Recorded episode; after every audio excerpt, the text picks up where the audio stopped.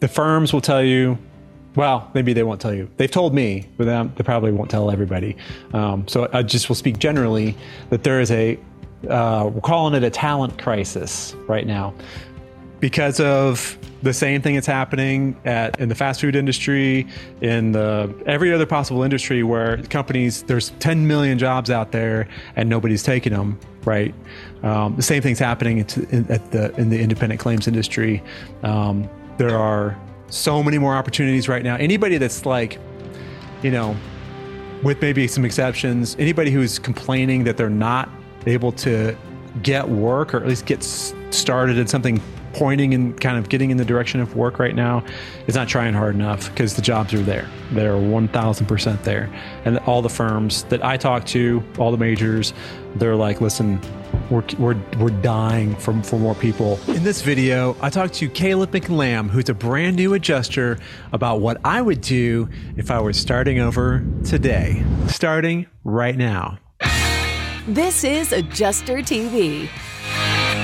Adjuster T V is brought to you by Pacesetter Claims Service. Learn more at adjuster T V dot com slash pacesetter. E and O provider C P L I C, download the free Insurance for Adjusters guide at C P L I C dot net slash adjuster T V, and by Crawford Catastrophe Services. Join Adjuster T V at the twenty twenty-two Crawford and Company C A T Conference the first week of March twenty twenty-two in Orlando. There are literally dozens of training classes, including wildfire, flood, and several carrier certifications, among others. Register for the conference right now for early bird pricing. Get full details at crawco dot com slash cat and scroll down to the conference link. The full link is in the description where you're watching or listening to this program. Again, Adjuster T V will be attending this conference, so when you sign up, let them know we sent you.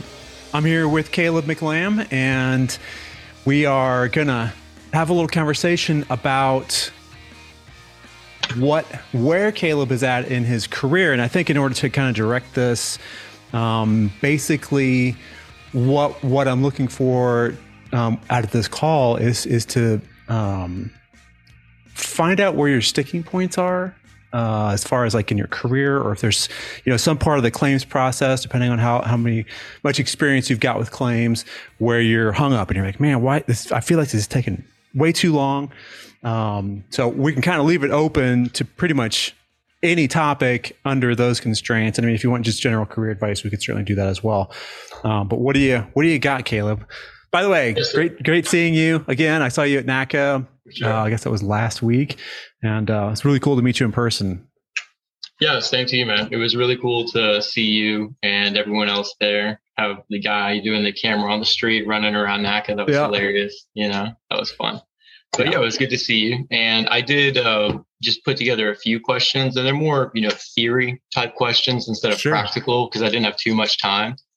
But I was just thinking, you know, in a broad scope, and we can, you know, take as much time on these or go fast. I've got some that are just question answer and then just more theory. But, you know, if, if I thought of one, if you could go back to after your first year of adjusting and give yourself just a little bit of overview advice, what were your main stick ups and what were the main things you would say, hey, stop doing that, start doing this? So that's a great question. And I, I would say uh, multiple things I would tell myself to do after the first year. I know you could go so far with that in so many directions. Yeah. Well, I mean, with the benefit of, of having as many years of experience as I have, I would say the things that would probably move the needle the most for me in my career and that would help me get where I was going faster would be, number one, uh, slow down a little bit. Cause I got, I got really excited when I first got started, when I recognized that the more claims I could close, um, the more money I would make, right? As long as the claims were at least of a minimum quality level. Um, I would say to myself, Uh, spend a little bit of extra time uh, making sure that the file is super tight, and spend, you know, extra time with, with the customer. Um, in the very beginning, um, and this was nineteen ninety-nine, two thousand, two thousand one, so it's, it's been a while. I did a little bit of run and gun in the beginning where I would, I'd get assigned a bunch of claims, and then I would call and leave a message and say, hey, I'll be there tomorrow at nine o'clock. Uh, if you have any questions, give me a call. Otherwise, that's where I'll be there then. Right. Which is in the gray area of making a first contact. Um, I would go back in time and tell myself, set an appointment with that person, set an appointment with their contractor, because that claim has l- much less of a chance of reopening later. And you have a much better chance of writing everything that could possibly be, that you possibly could cover in that claim with the contractor there, get an agreed scope and pricing, which is going to help everybody. And, you know, while it may not be like a sudden um, kind of, you know, reflection in my career, over time, I would build sooner. Once I figured this out pretty early on, but, but, but it would happen sooner where my relationship building efforts would have been Uh, much more productive, because I'm the guy that gets an agreed scope and pricing on every one that I can. Um, my claims aren't reopening because it's a metric that they follow, right? The, the carriers follow this, the I firms follow this. If your files are always reopening, you know, like a large percentage of files reopen for supplements or reinspections, or has to be redone, or it's got to be, you know, the customer has to be talked back from the ledge. Um, that counts against you, right? So it's that classic um, story you hear where they say, yeah, when you're a beginner, you put five in the bucket and you take five out of the bucket to fix them. So you turn some in and then you pick up the ones you messed up and you just keep revolving that door. That's, that's right. What I hear people say. Right. So it's the same five over and over again. Yeah. Um, I would also say that I need, would need to, to try to have, um, a long-term, um, sort of view, instead of saying, I'm just, I'm a cat adjuster. I only thing I care about is go on, going on cat deployments. And then when I'm not on a cat deployment, I'm not doing anything, right? I'm going to go to the beach. I'm going to go visit my, visit friends and family around the country. I'm going to travel. I'm going to do whatever I want to do, because I'm making enough money during cat season that I can afford to do that without working in the off season. I did that for a couple, two, three years at the very, very beginning. And I would say to myself, if I could go back then, I would say, put the brakes on that. You know, you need to be protecting the money that you earn on cat, right? And so, so in other words, you're working during the off season, no matter what it is. If it's waiting tables, tenon bar, uh, if you're getting, you know, doing construction, doing, you know, back then we didn't really have the app based stuff like, you know, Uber Eats or stuff like that. Mm-hmm. Um, those kind of things, you're not going to get rich doing those things, but you can, you can add those to like sort of a basket of things that you do to keep the lights on, pay all your bills, maybe save up enough money to, to cover your bills while you're on cat. And then all your cat pay just goes straight into a savings account. Just, just pile it in there and pile it in there and pile it in there. Personally, I would love to start getting involved in real estate and maybe flipping houses with a partner yeah. or two. I, I used to be in an investors group uh, with a REIT, and I never mm-hmm. got to pull the trigger on it, but I was very interested, really studied up on it. And that's something I see in my future, is either flipping houses or just getting involved in some kind of stuff for myself. I know several, at least three people that retired in their early to mid forties, because they had, they had, they had done that, just exactly what you said. They had a couple of two or three or four, half a dozen apartment buildings in mid-sized Midwestern cities, you know, Omaha or whatever. Um, And they were slowly building a big portfolio of those kinds of properties, you know, of yeah. assets that were paying them. Um, so one hundred percent have, have a, a view towards the future. And, you know, secondarily on that, have a view towards your future as a claims professional, right? Do you want to be, you want to just get in and do cat for five years and then go off and do something else completely? Um, or do you want to kind of advance in our, in our particular industry? And, and there's a whole lot more to our claims industry than just, um, cat property or cat. And, and I have questions. Want to work from home? I thought that might get your attention.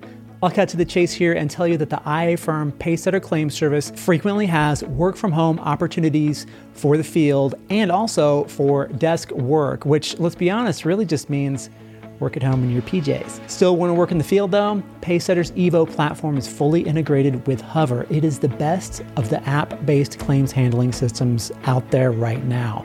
Technology is moving faster than ever, and Pacesetter is right there at the cutting edge. We put together a free guide to maximizing your productivity while working at home in your pajamas, along with a link to apply to this dynamic firm, and you can find both at adjuster T V dot com slash pacesetter. That are directly about what you're getting right. into. These are these are part of the questions. One one quick side question sure. I think we can knock out fairly quick. When I was at NACA, um, something I ran into multiple times is they'd say, well, we're a T P A. And I go, oh, right. yeah, yeah. I have no idea what they're talking about. We're a third-party administrator, right. And their T P A claims. Is there a difference for I As when you're dealing with a company who does that? Is there is that negative, positive? Does it matter? Uh, I would. So that's kind of a that's one of those things. It's like uh, almost the difference between an I A firm and a T P A is almost a almost a difference without a distinction, right? Um, basically, what my understanding is that it's been explained to me is that if you are a T P A, when Acme Insurance says, hey, we got a bunch of claims over, you know, in Lincoln, Nebraska, they will give you all the contact information and the policy information and everything for those insureds. And then the, T- the T P A's responsibility is to take it from there. And then they don't Cool. give that... F- They don't give that file back to the okay. Acme Insurance until the whole thing is completely closed. Replacement cost is, is paid, the whole nine yards. So the T P A has um, desk adjusters, file examiners, you know, Q A people, and so on and so forth. They, all, they take care of the whole claim in-house, and then they give it back when it's totally done. Right. And how many Acme, uh, adjusting firms would you say are T P As? Half, I, I, a little bit? I would say at least that. I, I think okay. most of the major firms have some sort of a T P A functionality um, where they're, some of their clients, they're acting as a T P A, and other ones, they're just doing task, right? So in other okay. words, task is where they, you know, State Farm or whoever, you know, just pick a pick an insurance company. They say, hey, we have five thousand hail claims in Omaha, Nebraska. Um, go inspect those, write an initial estimate, and give them back to us. Yeah, right. That's what it looks like I'll be doing. Uh, most recently, I'll, I'll be with in um, North Carolina, N C J U A. Okay. Yeah. And so that's, that's right. You know, you do the report, you hand it back, they make the decision, and they move forward. So, okay. Yeah. I just so wanted to task. understand what that meant. Yep. Okay. Yep. So another one, um, I don't want to spend too much time on this, but what, what are pitfalls to watch out for about getting paid, and the things that should be red flags for adjusters of, well, we do it this way, that should be a red flag. Right. So there's a lot of different ways that you can get paid as an adjuster. There's hourly, um, there's daily, which is based on an hourly, um, where they say, all right, we're, we're just going to expect that you work twelve hours a day, seven days a week. So this is how much you get paid for that, whether you work one hour or seventeen hours. Um, there's time and expense, or T and E, where you, every single little piece of what you do with a claim is paid kind of based on, an, again, on an hourly. So like if you get forty dollars an hour, it took you, you know, fifteen minutes to make a phone call. Well, then you would bill on your, your invoice, you know, zero point two five. As far as the timing of getting paid though, you know, what, uh, cause I've heard that's something to watch out for, cause some people, they don't get paid for nine months or whatever. That's, that's what I'm getting on. Sorry. Yeah. Sure. So I, and I would say, you know, fee schedule is the final way that you get paid, which is basically a commission on the gross amount of the claim. So, and as far as like, I, I've heard a lot of stories. I have never had a firm not pay me. Um, some firms, the bigger firms will, Um, when you turn an invoice in with a claim, that goes straight to that firm, I A firm's payroll, and that put that'll show up on your next paycheck. Whether whether or not they get paid, because that invoice goes to also to the carrier. That's who is who's going to pay the bill back to the I A firm, right?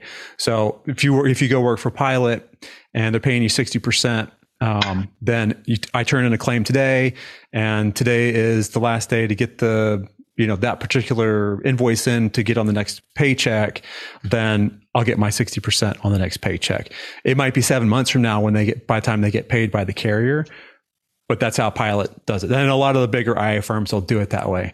Um, some firms, and I think they experiment with this, and I don't know that they, I, I I know that there's there's good firms out there that do this, um, so I don't want to sit here and say that not to work for somebody that does this, um, because it's it's kind of six on one hand, half dozen on the other, I feel like. But some firms will say, um, we'll do a holdback until that file closes, it passes through. ten percent holdbacks a lot. I see that in a lot of contracts. Right, uh, where they'll give you forty-five percent up front, and then they'll pay you the rest when the file goes through. Um, Again, I've worked for a couple of firms that have paid that way, and I've gotten paid for everything. It's just that you're going to get a check, you know, three months later for three thousand seven hundred dollars out of the blue, which is not necessarily a bad thing. Um, and it may help, help. It's sort of like a forced savings. Um, if I had to pick, I wouldn't do a whole back, um, because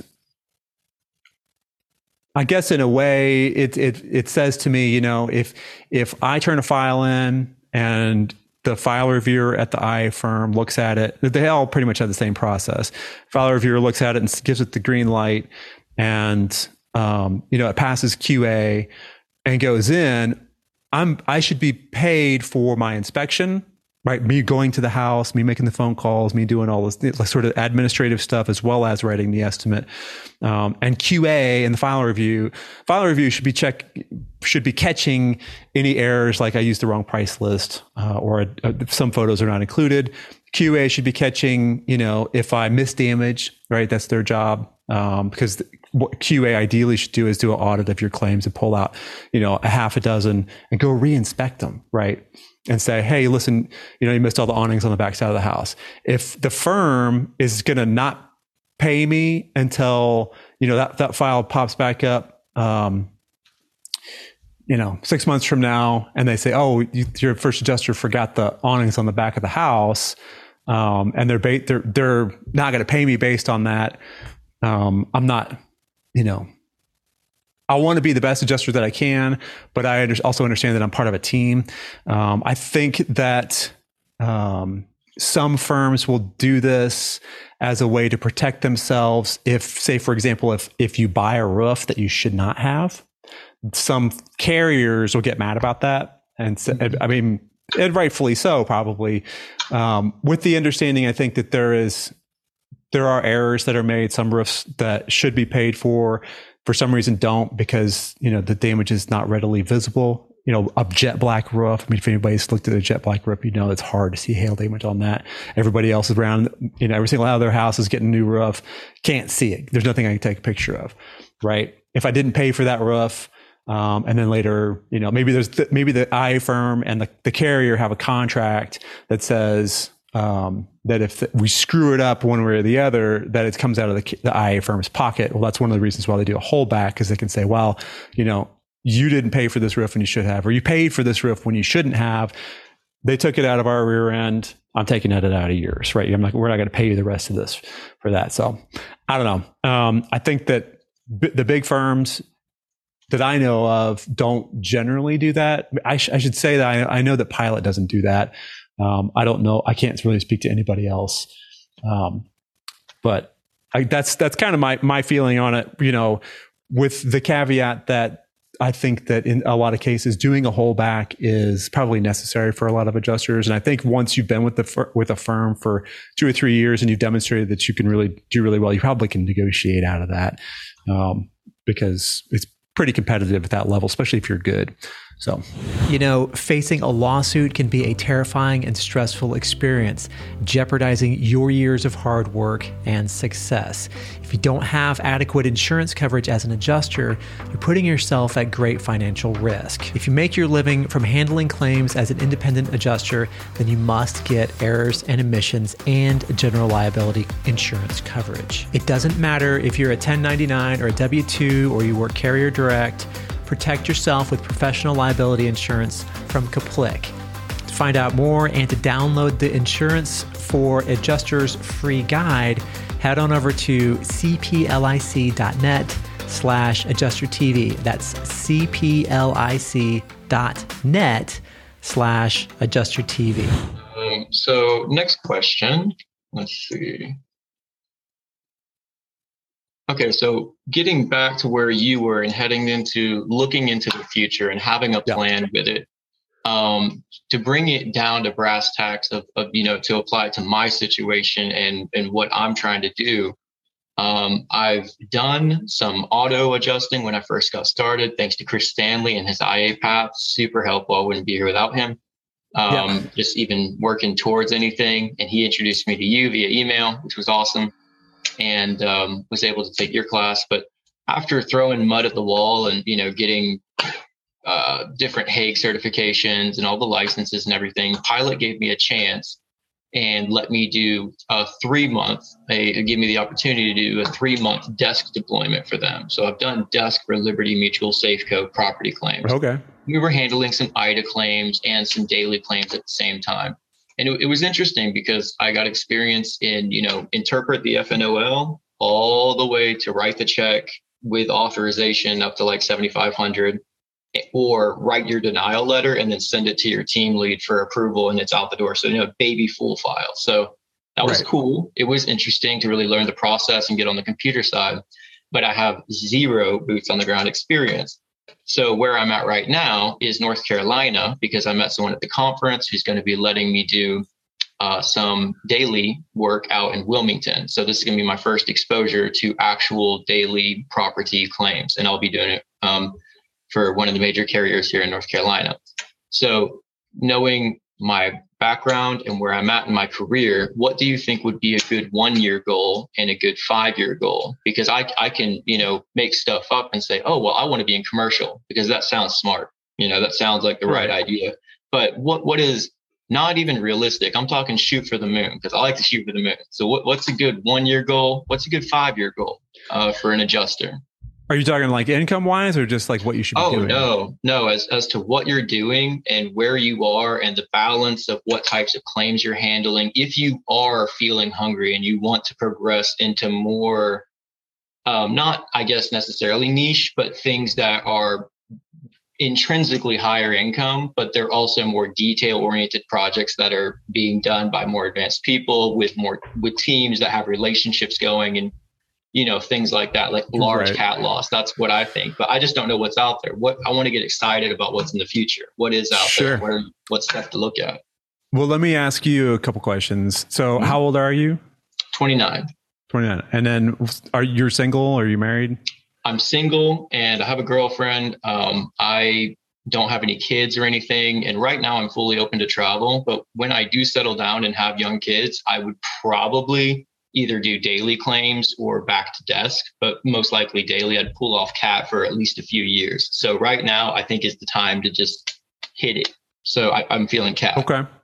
All right. So you want to make hay while the sun shines early on before you've got a lot of responsibilities. So you're going to be like really nailing you down. I got no um, responsibilities. It's fantastic.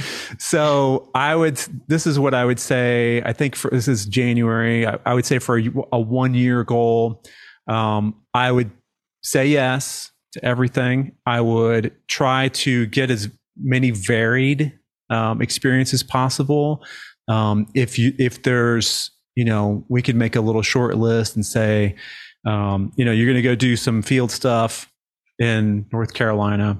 Um, if there's opportunities for large loss contents, um, I would get on it. If if you can get on an A L E unit, I would get on it.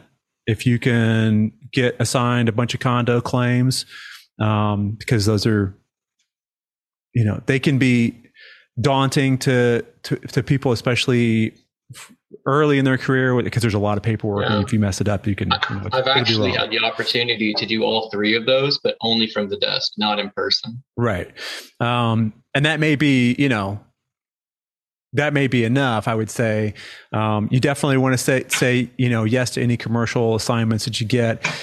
You know, maybe maybe you make it this first year. You're just going to be in the field as much as possible, right? You're going to take you know.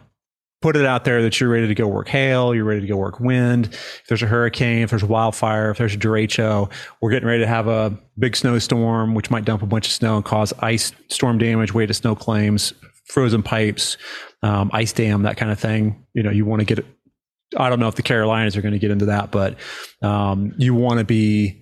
Uh, when does your North Carolina assignment start? Um, sometime this week. I'm I'm in Asheville okay. right now, waiting to shadow a guy for a day or okay. two, just to you know get their headers on my Xactimate and see how they do things. Gotcha. And then I'm headed to Wilmington, and I'll be starting late in the week making appointments. Okay. And I, I can stay really as long as I want. So I'm I'm going to do a month minimum, but I'm hoping to take this, roll it up in a ball, and go straight into cat season, into hail. That's yeah. what I hope yeah. happens. Yeah, that's what I would do. And I, and I would take every opportunity to do cleanup if, when it's offered. Let let your manager know at the very beginning uh, or maybe in the first week or two, and say, hey, listen, you know, how am I doing? You know, what can I do to improve my files? You know, how's my volume? How's my cycle time? You know, how my customer service, yada, yada, yada. And if he's like, oh, you look, everything looks good. You know, you're doing really good. Here's a, sometimes they'll show you the list of adjusters that they have, and it'll have your name at the top or your name in the top five or whatever. And then, and then I would say, listen, you know, I'm, I'm happy to hang out for as long as you need me to, to help do cleanup, do supplements, do reinspections, do go get sighting samples, whatever it is. Um, I'm here for you. I'll, I'll hang out just for, for as long as you need me to. Offer yourself up in that capacity. Um, but yeah, I would say make your first year, um, just all field as much as possible.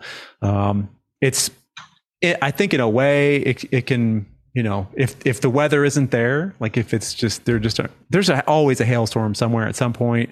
Um, But if it's a slow year, that may have an effect on how, how well this particular plan works. So you have to kind of like work with that. It may be that the first twenty-four months you try to make like just all field stuff as much as possible, and, and every every loss type that you can. If they say, hey, we got sewer backup in Milwaukee, go for it. You'll, I think you'll like sewer backup.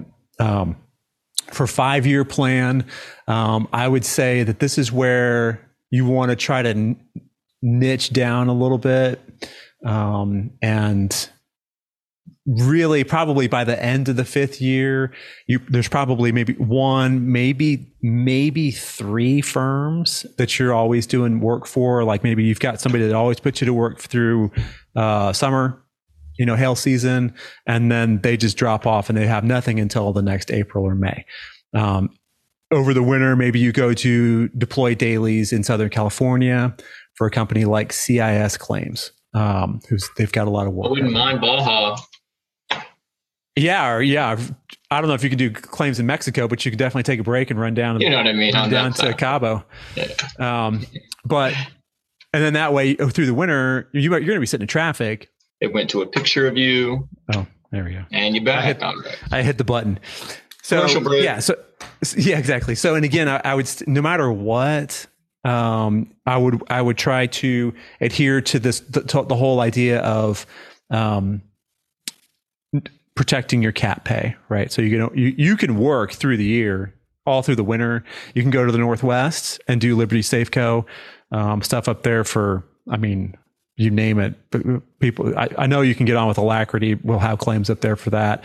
Um, and they'll keep you for as long as they can get, get their hands on you. But you know, the wintertime in Seattle, Portland, you know, that cor- that I five corridor up there um, is chilly and rainy, but it's not, I mean, they might get a snow for like two or three days and then it melts off. Right. But mm-hmm. So it's not going to be like, you're going to be freezing your rear end off like you would if you went to Minnesota or, you know, or Bismarck, North Dakota in January, or here in Montana.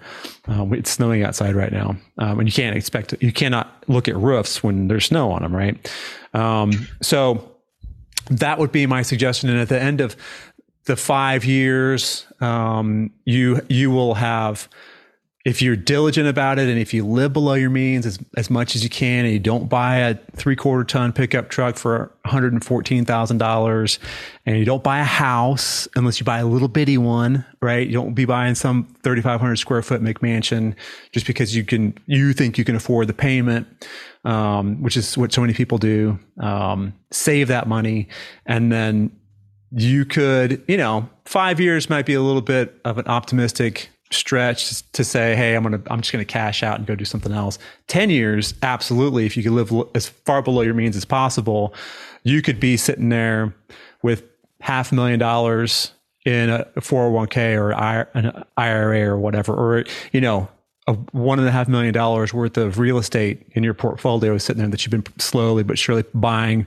You know, maybe you pay cash for, or you get a little mortgage and then pay those off real fast with the money that you make from this, so that you're always. always investing all that cap, that cap pay, you'll be in a really good position.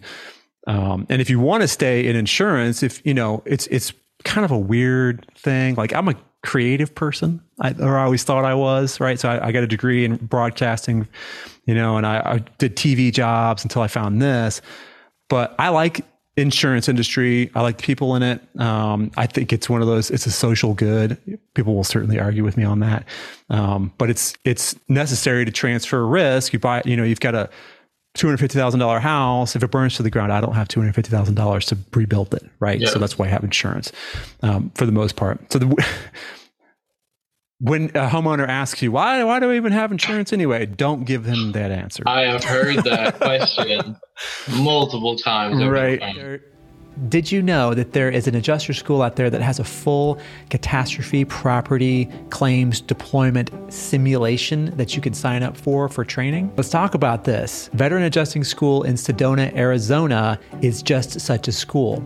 As a licensed vocational school, Veteran Adjusting School trains you to become a complete insurance adjuster. When you graduate from the V A S trained insurance adjuster program, you are ready to begin your exciting new career, whether as a daily adjuster or as a CAT adjuster. Listen, there are many outstanding adjuster schools out there, and you've got to get trained somewhere.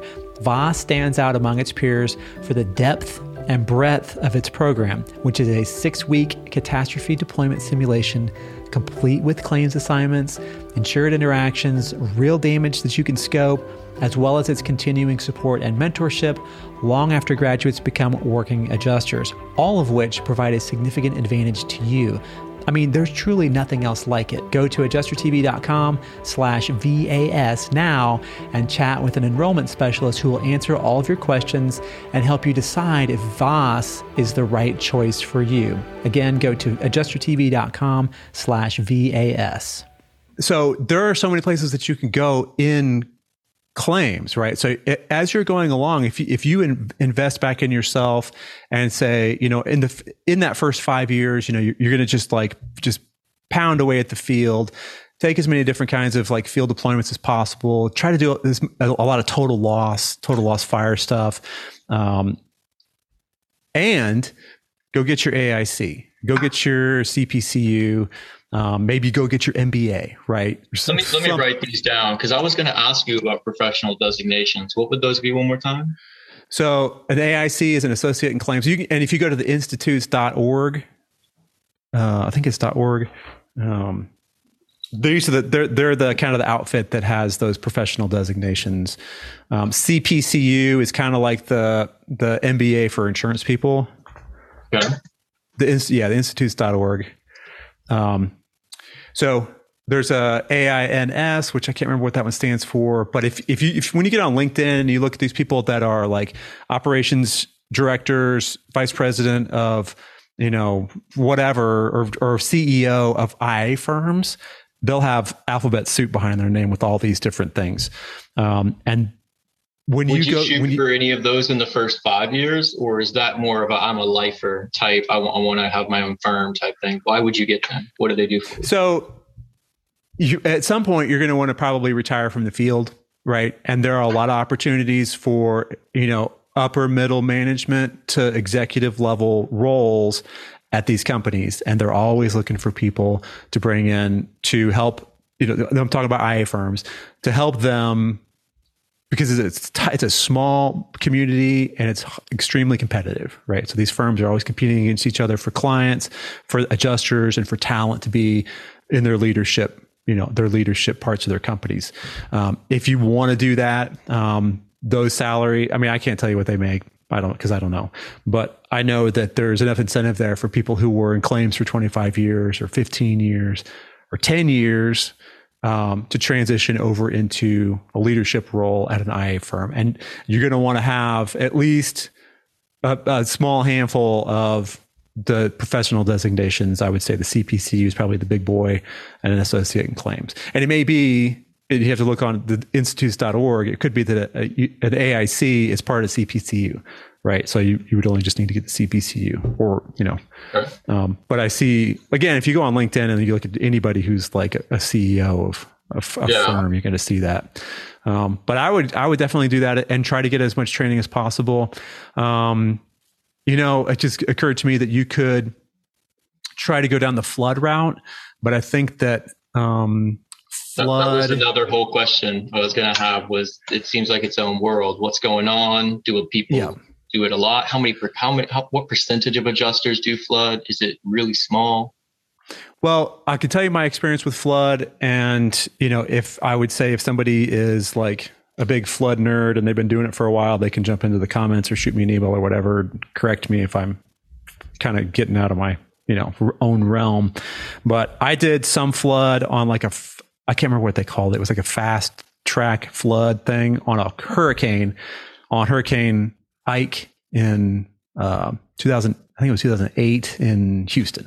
All right. So Houston floods when a funny cloud flies over the city. Um, so they get a hurricane in there and the storm surge, and then all the, the storm rains, you know, water's shooting up into the air. They just gave you like a, a one day or like even, it was like even an afternoon worth of training. And then they just sent you out in the field. And if you had questions, to bring your file into the office and they'll help you with it kind of deal. Um, my understanding is, is that the flood community is pretty small, right? So there's not always a flood. You know, catastrophe wise, like there's wind, like there's always a windstorm, you know, at the minimum, there's wind and hail, you know, starting March, April, May, and running through to the end of summer. Um, there's not always a river that, that goes over its banks. There's not always a hurricane that comes in with a bunch of storm surge, you know, in a flood zone, right? So you have to, you have to have the flood itself, and then it has to be in, in, hit an area where people actually have flood coverage, right? Because you can yeah. only get flood, you're going to be part of the program if you're actually in a community that participates, and you're in a, it's a whole, it's it's the government. So it's all, it's complicated.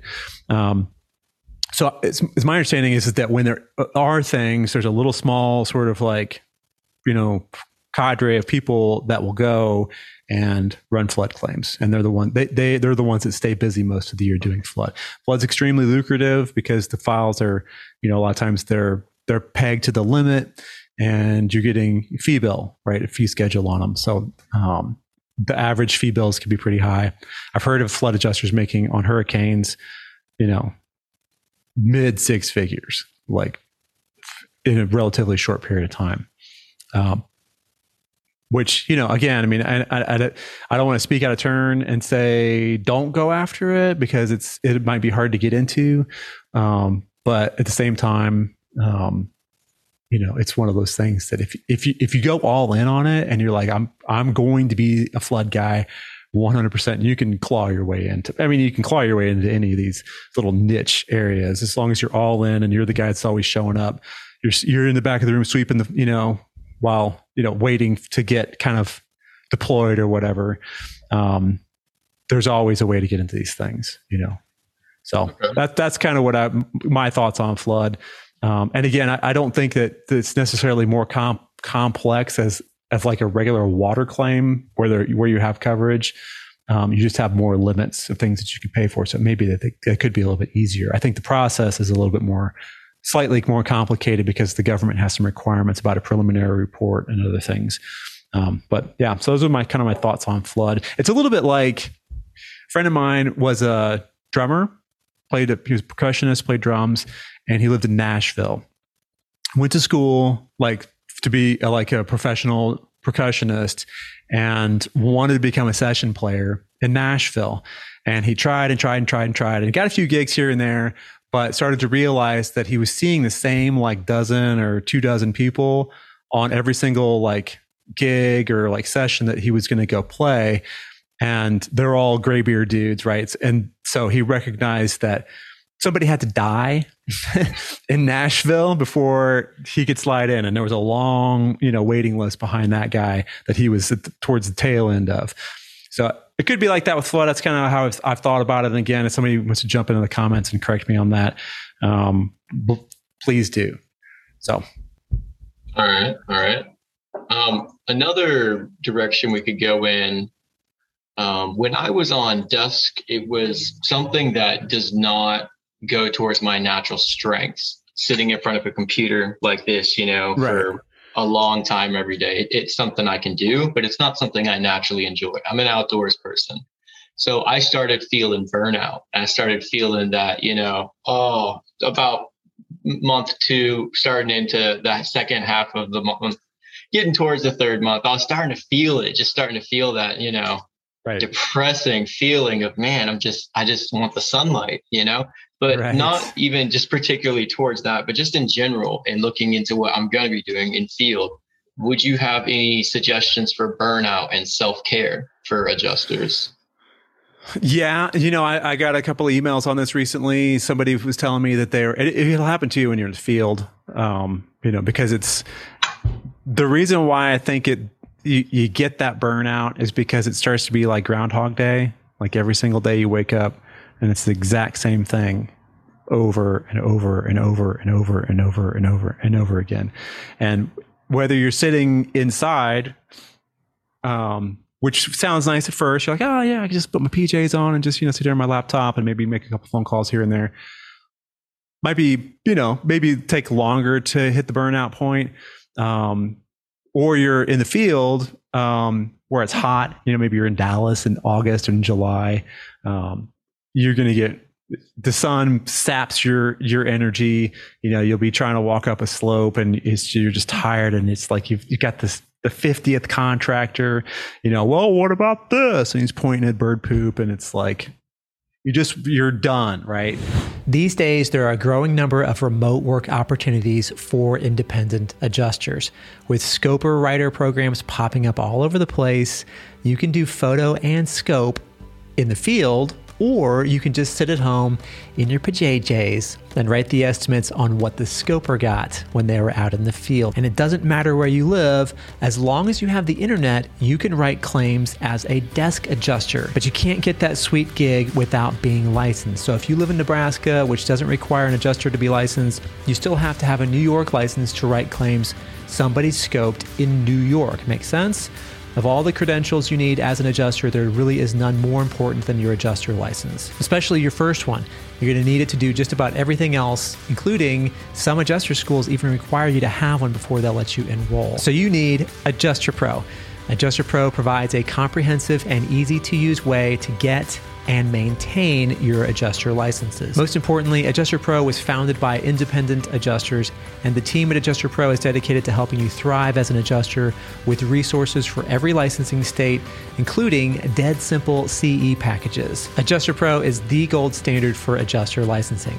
You'll find everything you need to get licensed in one place. Go to adjuster t v dot com slash adjusterpro right now. This is one of the main reasons why, at least on the field side, I would write everything up on site at the house, right? So, and I know people, I get pushback on this because people don't believe that it's real or that I could do it or I could be effective or close as many claims as I claim to, to have closed. Um, but when I, I worked so hard, and this is, I think this is probably part of what, how in the very beginning, Um, when I was running and gunning and going super fast, that I developed some of the, the chops to be able to close claims quickly, to be able to move through Xactimate really fast, to have the most efficient way that I move around a building, over a building, through a building, you know, the, you know, the, the things that I'm going to talk to the insured about. I'm going to, there's like, there's a, a, bit, a little bit of a conventional wisdom out there that you got to spend a lot of time with the homeowner in order to develop rapport and to get a good customer service rating. I agree to a certain point. I think there's a point of diminishing returns, and it's a lot earlier than the thirty-five minutes that they're saying, you know, forty minutes or whatever to spend with the homeowner. I think you can do it in ten or fifteen, right? Um, so every little thing that I would do would be like, not that I'm doing it faster, I'm just taking less time to do it, right? So there's efficiency. Um, so this, that's part of the work that, that I did for myself to limit burnout as much as possible. So I could, I would go on deployments and be in the field on at the same place from, uh, April fifteenth until Halloween, right? And the snow starts to fly and they're like, all right, well, we're going to close this thing down, or, you know, we're all done. Thanks, Matt. Get out of here. Right. So I've spent the whole summer in one place. Um, I'm working every single day until you get to a point. And this is, so I, it's hard for me to like kind of talk about like d- modern deployments because I I'm, I hear people say, well, no deployment these days lasts more than two weeks, um, which may or may not be true in for most people, right? But when I was first starting, it, it was two week deployments were common for most people even back then, right? I mean, I, I had a circumstance where on my, I want to say it's my third or third or fourth storm where I had just gotten assigned twenty-seven claims and I went out in the morning to jump in my truck and go work. And there was four pickup trucks and the guys were lo- loading up saying, all right, I guess we're out of here. I guess this one's done. We wrapped it up and it's over. I was like, oh yeah, I guess so. I'm just gonna, you know, I'll bye. You know, see you guys. Good to meet you. Right. So, um, when I cl- close claims on site, that means that I get, especially if I meet with a contractor, got an agreed scope and pricing, the estimate's done. The homeowner is, I don't have any, uh, many more phone calls with the homeowner, right? If you don't close on site, if you scope and then write at night or write the next day or two days later or whatever, you still have to call the homeowner back and say, hey, just got your estimate done, blah, blah, blah. And have them go, you know, oh, well, I forgot to tell you about the water spot on the ceiling, you know, or whatever, which I might have gotten when I was there, right? Or my contractor said that's wrong, right? And then you get back and forth. Write it on site with the contractor. Make sure that every single possible thing that you could think of is, is covered into the estimate. You know, what about inside? Um, then at the end of the day, I go back to my hotel room and have some dinner and then, you know, watch the game or Netflix or whatever and then go to bed. Right? I'm that done. Sounds doable. Yeah, I keep because so, you always hear the two a.m. You're going to be there till two a.m. kids. You're going to be dying. In the beginning, you will be, right? And I was like my very first first storm in particular. It was, you know, I got two thirty a.m. until five a.m. when my manager was calling me, yelling and screaming about me to get my, you know, to, we had paper files back then, so they we had to have like these barcoded scan things for their inspected claims, and your it was a whole big thing.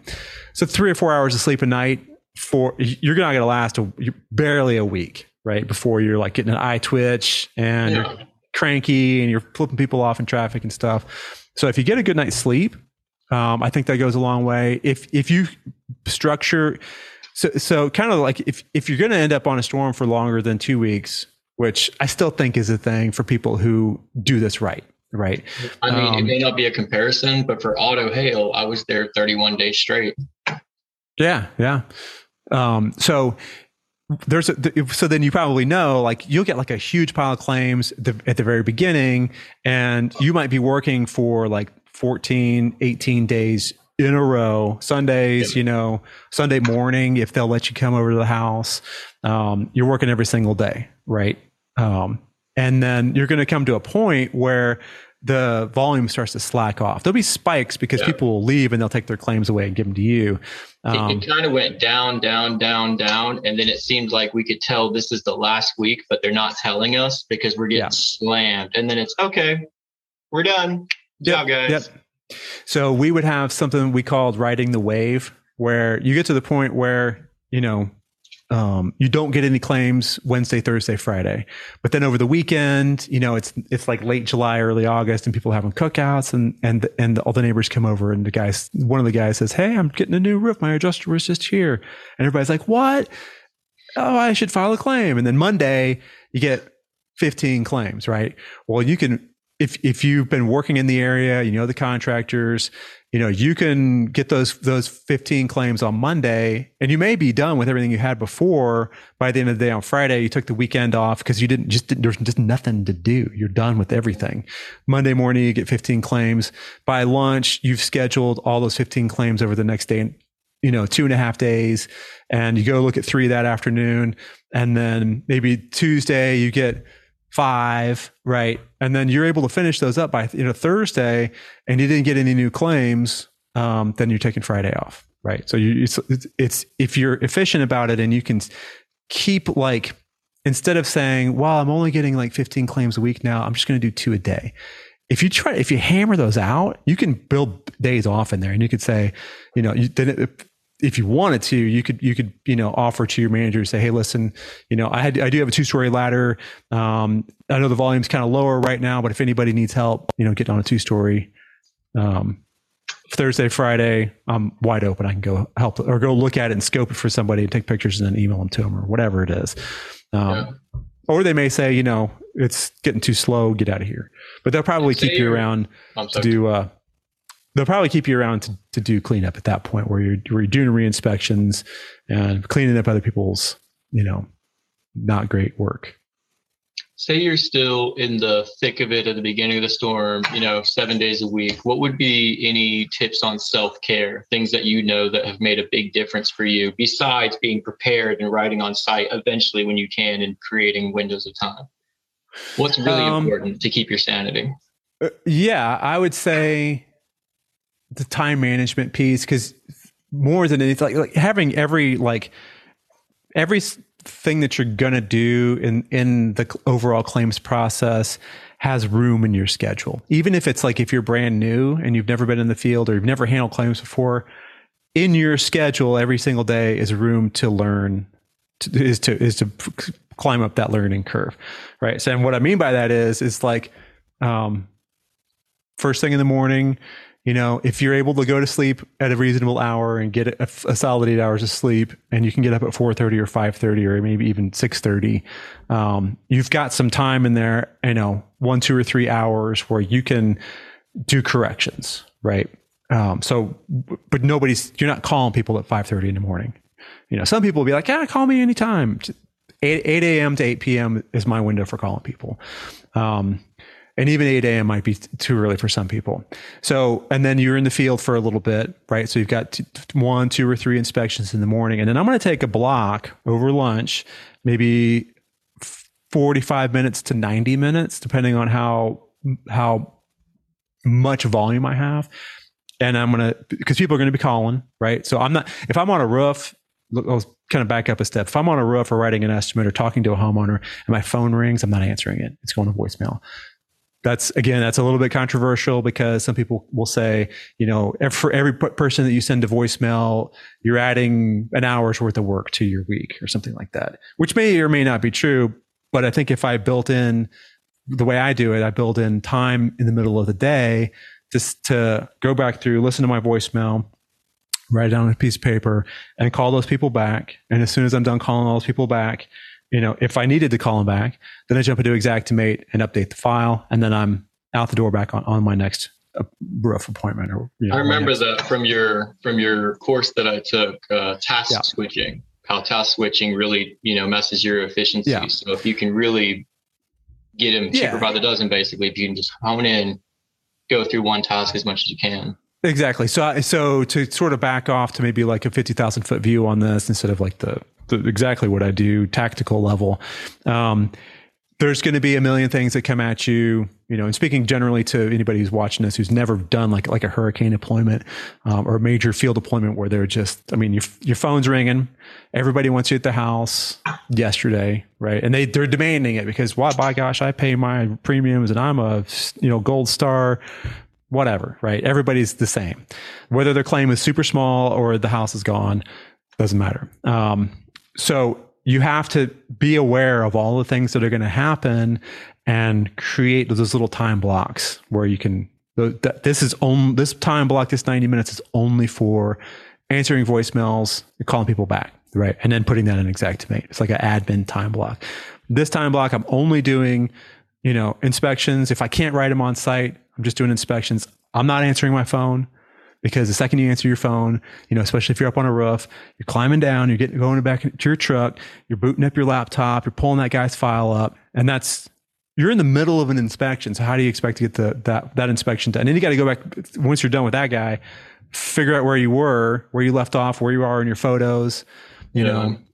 So, and it seems like even if you just pick up and say, hey, I'm going to call you right back. Now you put yourself on the hook. Now you've got to call them right back as soon as you leave. And what happens when you forget, you know, the, the yep. twentieth times that happens. So, so you know. think of your, think of your voicemail as like a personal assistant, and you can have a personal assistant, right? You can hire somebody just to do the phone, which I've done a lot. And, it's, and I think that's probably, people talk about teams and stuff. I think that that's probably where you get, it moves the needle the most. But use your voicemail as, as a personal assistant, and make your voicemail message, instead of the generic thing that they tell you to do, you know, you want to be, have it be professional, and, um, but you want it to, to, to give people, uh, only the, the amount of information that they need to give you back in order for you to be able to move forward with them. So in other words, if you're like asking for their address and their claim number and their policy number and all this stuff in the voicemail, like telling them in your greeting to do this stuff, all you really, really need is their name, because I could, it's much faster for me to look somebody up by their name in Xactimate than it is by their, the claim number. one thousand percent. I'm never, I'm never referring to anybody's file by the claim number, unless it's in an email to my manager or something. I'm going to say, leave me your name. Uh, you know, you've reached the voicemail of Matthew Allen. Um, I'm in the field today, and uh, please leave me your name and telephone number and a brief a brief message, you know, explaining uh, what you, what you need, you know, whatever, whatever you want to say, however you want to say that, and I will call you back uh, within the next twelve hours, or by the end of business today, or within, you know, you, technically you, you you've got twenty-four hours. Um, this is an opportunity to under promise and over deliver, right? So if you say, you know, I'll yeah. I'll call you within the next twelve to twelve hours, um, and then you call them back. You know, it, it's ten thirty in the morning. They left you a message at ten thirty, and you know that you're going to be on your, um, you know, your your admin time block at one. Well, you've beat that twelve hours by two, you know, yeah. whatever it is, ten hours. I like um, the whole uh, no no requesting the claim number, because that's, you know, nobody knows their claim number. They got to go look it up. Every oh, time. I got to go look that up, and then they might hang up, you know, because they don't know the claim number. Or they're not going to, or half of half people, half the people won't put it in there anyway, because they just don't know it. Um, yeah. But you, you just want to keep it as simple as possible. Um, you don't have to give them your email address and give them a whole big long thing. And, you know, uh, so you, you could wouldn't even exchange say, emails with, uh, you wouldn't exchange email gonna, addresses with people usually. You're going to get e- email addresses from your insureds when you, when you, these days in particular, you're going to get that when you make your first contact. What's the best cell phone number I can get, get in touch with you at? What's the best email address I can touch base with you at? Am I, can I text you? You know, it may be that they, you know, a lot of times with these voicemails, people will call, like you called on Monday because you just got to sign their claim, and you left them a message and you said, hey, you know, Mister Smith, um, I'm Matt, you know, or I'm Caleb, your adjuster. And um, just wanted to let you know that I'm going to be in your neighborhood tomorrow, July fifteenth at two o'clock in the afternoon to take a look at the house. Um, please call me and let me know if that works for you, right? To confirm that, um, that, you know, not to go into, if you took my course, so you know, kind of what to do at that point. Um, but that guy, he might call back or send you a text and say, hey, two o'clock tomorrow is great, right? No need to call me back, right? If, if, if I'm on a roof and I answer the phone, he might decide he wants to ask me fifteen questions. Right. Mm. Which I can get, I can answer when I'm at the house. Because he doesn't know um, the next time he's going to talk to you. You know, everyone's desperate for the attention yes, on their claim. Exactly. Yeah. I would be. I know I would be. When I get someone in person, I'm like, well, hey, I got you on the phone. Here's my, here's all of it. That's what I'm doing yep. to you right now. Yeah. yeah. Well, these are great questions. All right. What else you got? I appreciate it. Um, That is all my great questions. The only last one, uh, it, I would just start going into stuff off the top of my head, but the last one is pitfalls you see for one to three year adjusters who've already had their first storm, but they're one to three year adjusters. And we've covered several, you know, money pitfalls, scheduling pitfalls, but ones that you see where it's so easy, but they can't see the trees for the forest. You know, they're kind of, they're kind of missing it. A lot of new adjusters. Um, yeah, I would say probably the, the, the self-care thing for sure, because the, the, you know, if, if you learn how to manage your time and you, and there's a place for everything to happen, you know, the things that seem like, you know, you, you threw fifty, you know, plates up in the air and you're going to try and juggle them all or catch them on sticks or whatever. If you, if you know mostly what those fifty are, and then you have a little bit of room for the fifty or the, you know, the fifteen that you don't know about, you've got room in there, some flexibility in your schedule to handle those things. Then you'll be able to get some sleep at night. Even if you, if it's, you know, six to seven hours or, you know, whatever, like some nights, maybe you don't get as much sleep.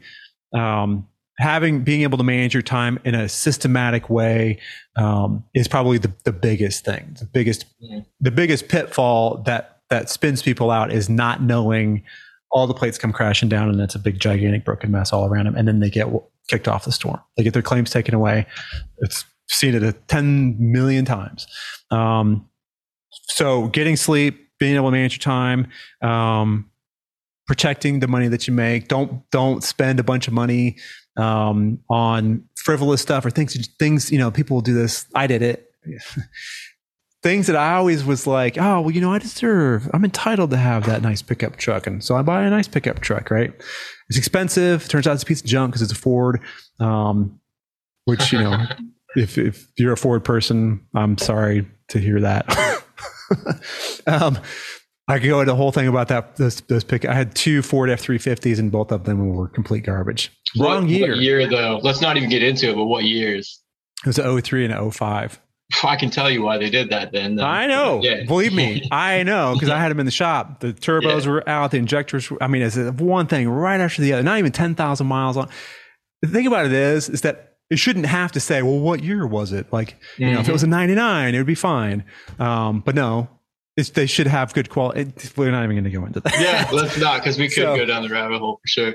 I mean, for um, me, it's a Ferrari three sixty Modena. I've always, I've always just had a soft spot for that car. I've always thought it sounds cool. I tell you what, they, uh, I like the way Dave Ramsey kind of frames this. He says, if you have everything's paid off and you have at least a million dollars net worth, take cash and go down and buy yourself a nice car.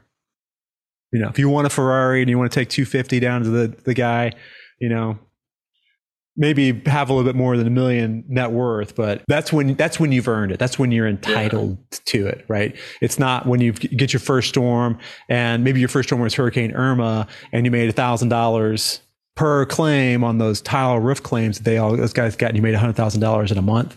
Um, they'll be going buying a new pickup truck. You know, go take the car that you have. If it's still got some value, maybe get the, you know, the rack and pinion replaced, replace the radiator, do the water pump and all yeah. that stuff. Man, you know, I have the suspension like off. that. I Make want sure to pay mine off and get off. the dents taken out. That's all I want to do. Yeah. yeah. Maybe paint it, right? Take fifteen thousand dollars and fix up your car.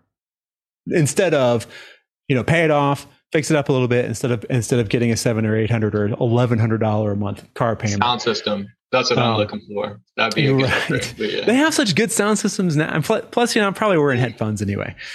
Um, okay. So, so other pitfalls, you know, aside from like money management and time management, um, just, I would say have uh, adjusters need to have their eye on the kind of the big picture. And a lot of times it's, it's hard to know what the big picture is, which is why networking, I think, is absolutely critical. And it's something I didn't really do.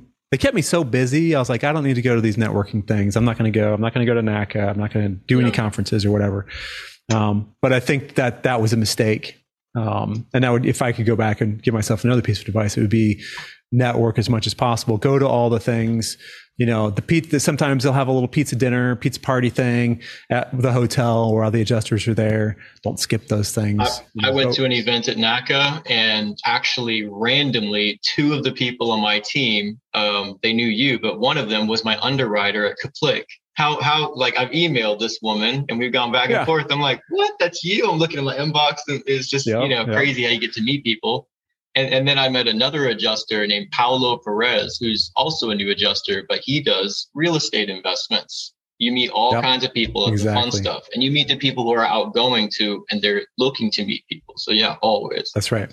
And, um, you know, not only networking, but with the firms and the companies that sort of service our industry, but like you just said, networking with other adjusters, if especially early in a person's career, um, you're going to want to have as many uh, work opportunities as possible, right?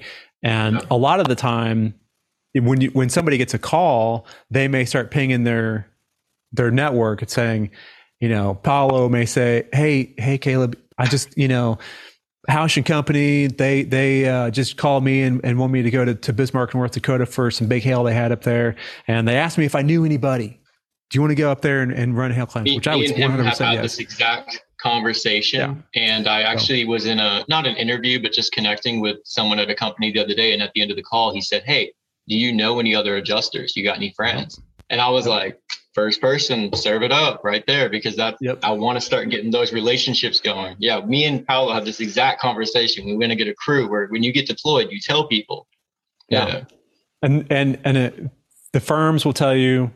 Well, maybe they won't tell you. They've told me, but they probably won't tell everybody. Um, so I just will speak generally that there is a uh, we're calling it a talent crisis right now because of. The same thing that's happening at in the fast food industry, in the every other possible industry where companies, there's ten million jobs out there and nobody's taking them, right? Um, the same thing's happening at, at the in the independent claims industry.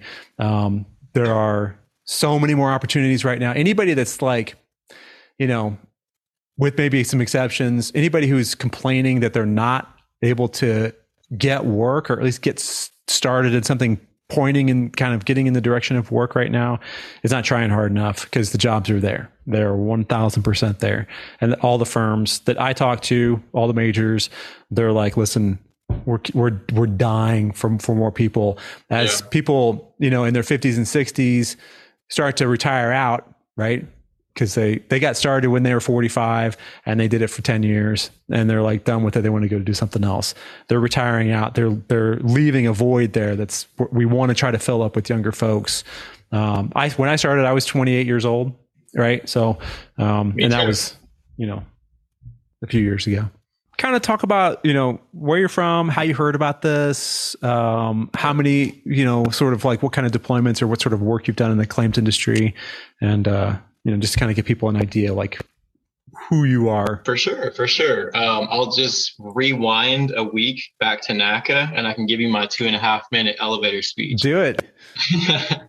But basically, uh, my name's Caleb McLamb. I'm from Pensacola, Florida, born and raised. I've lived in Pensacola, Colorado, specifically Denver, and in Northern California.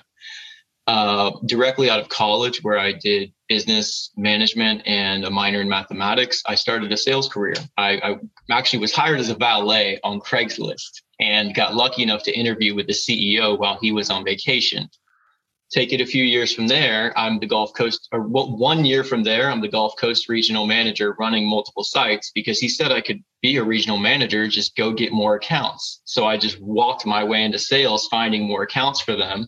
And then I was pretty good at it. So I walked my way into full-time sales with them for a second year with them. And I just saw kind of the next ten years of my life shaping up of what it was going to be. And I just, I didn't like what I saw, because for me, a sales career just wasn't fulfilling uh, to me in certain ways. And I didn't want to make it that way and just, you know, feel like I have a ball and chain for something I have no passion for. So I quit my job, traveled around the world for a year.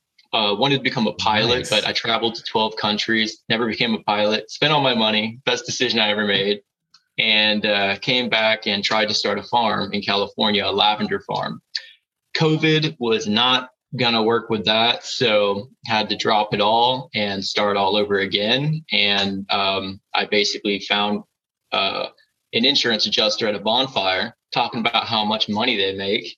And so I looked into it and I was like, man, that's real too. So I joined Chris Stanley's class. And while I was in his class, uh, he let me have the opportunity to go to Texas and do hail for auto.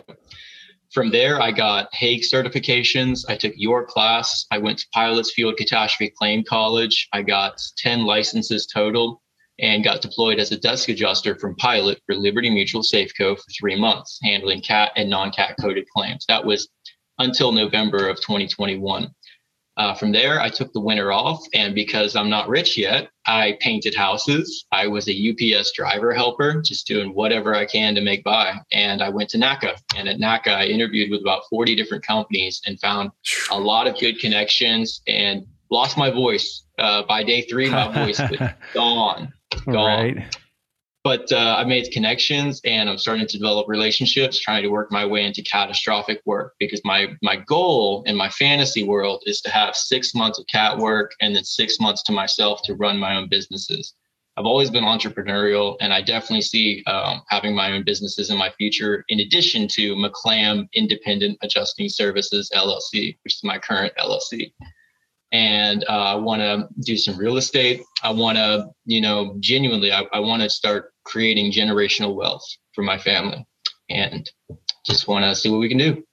Awesome. Awesome. Well, Caleb, I really appreciate you jumping on this um, free coaching call in exchange for letting me put it on, on the Adjuster T V. Um, I think people are going to get a lot of value out of this. So thanks. Thanks again, man. It. And, and uh, I, I got one thing for you. I'm twenty-nine, so I got to get a selfie. All right. Yeah, because I'm on Adjuster T V. There we go. All right, man. Right on, dude. Well, thanks again. You've got my email address, so if you got any questions or anything, definitely hit me up. I might. I might hit you up. Yeah. Yeah. Thanks, man. Well, best of luck to you, and we'll uh, we'll catch up with you later, man. Appreciate it. Thanks for the time. This is Adjuster T V.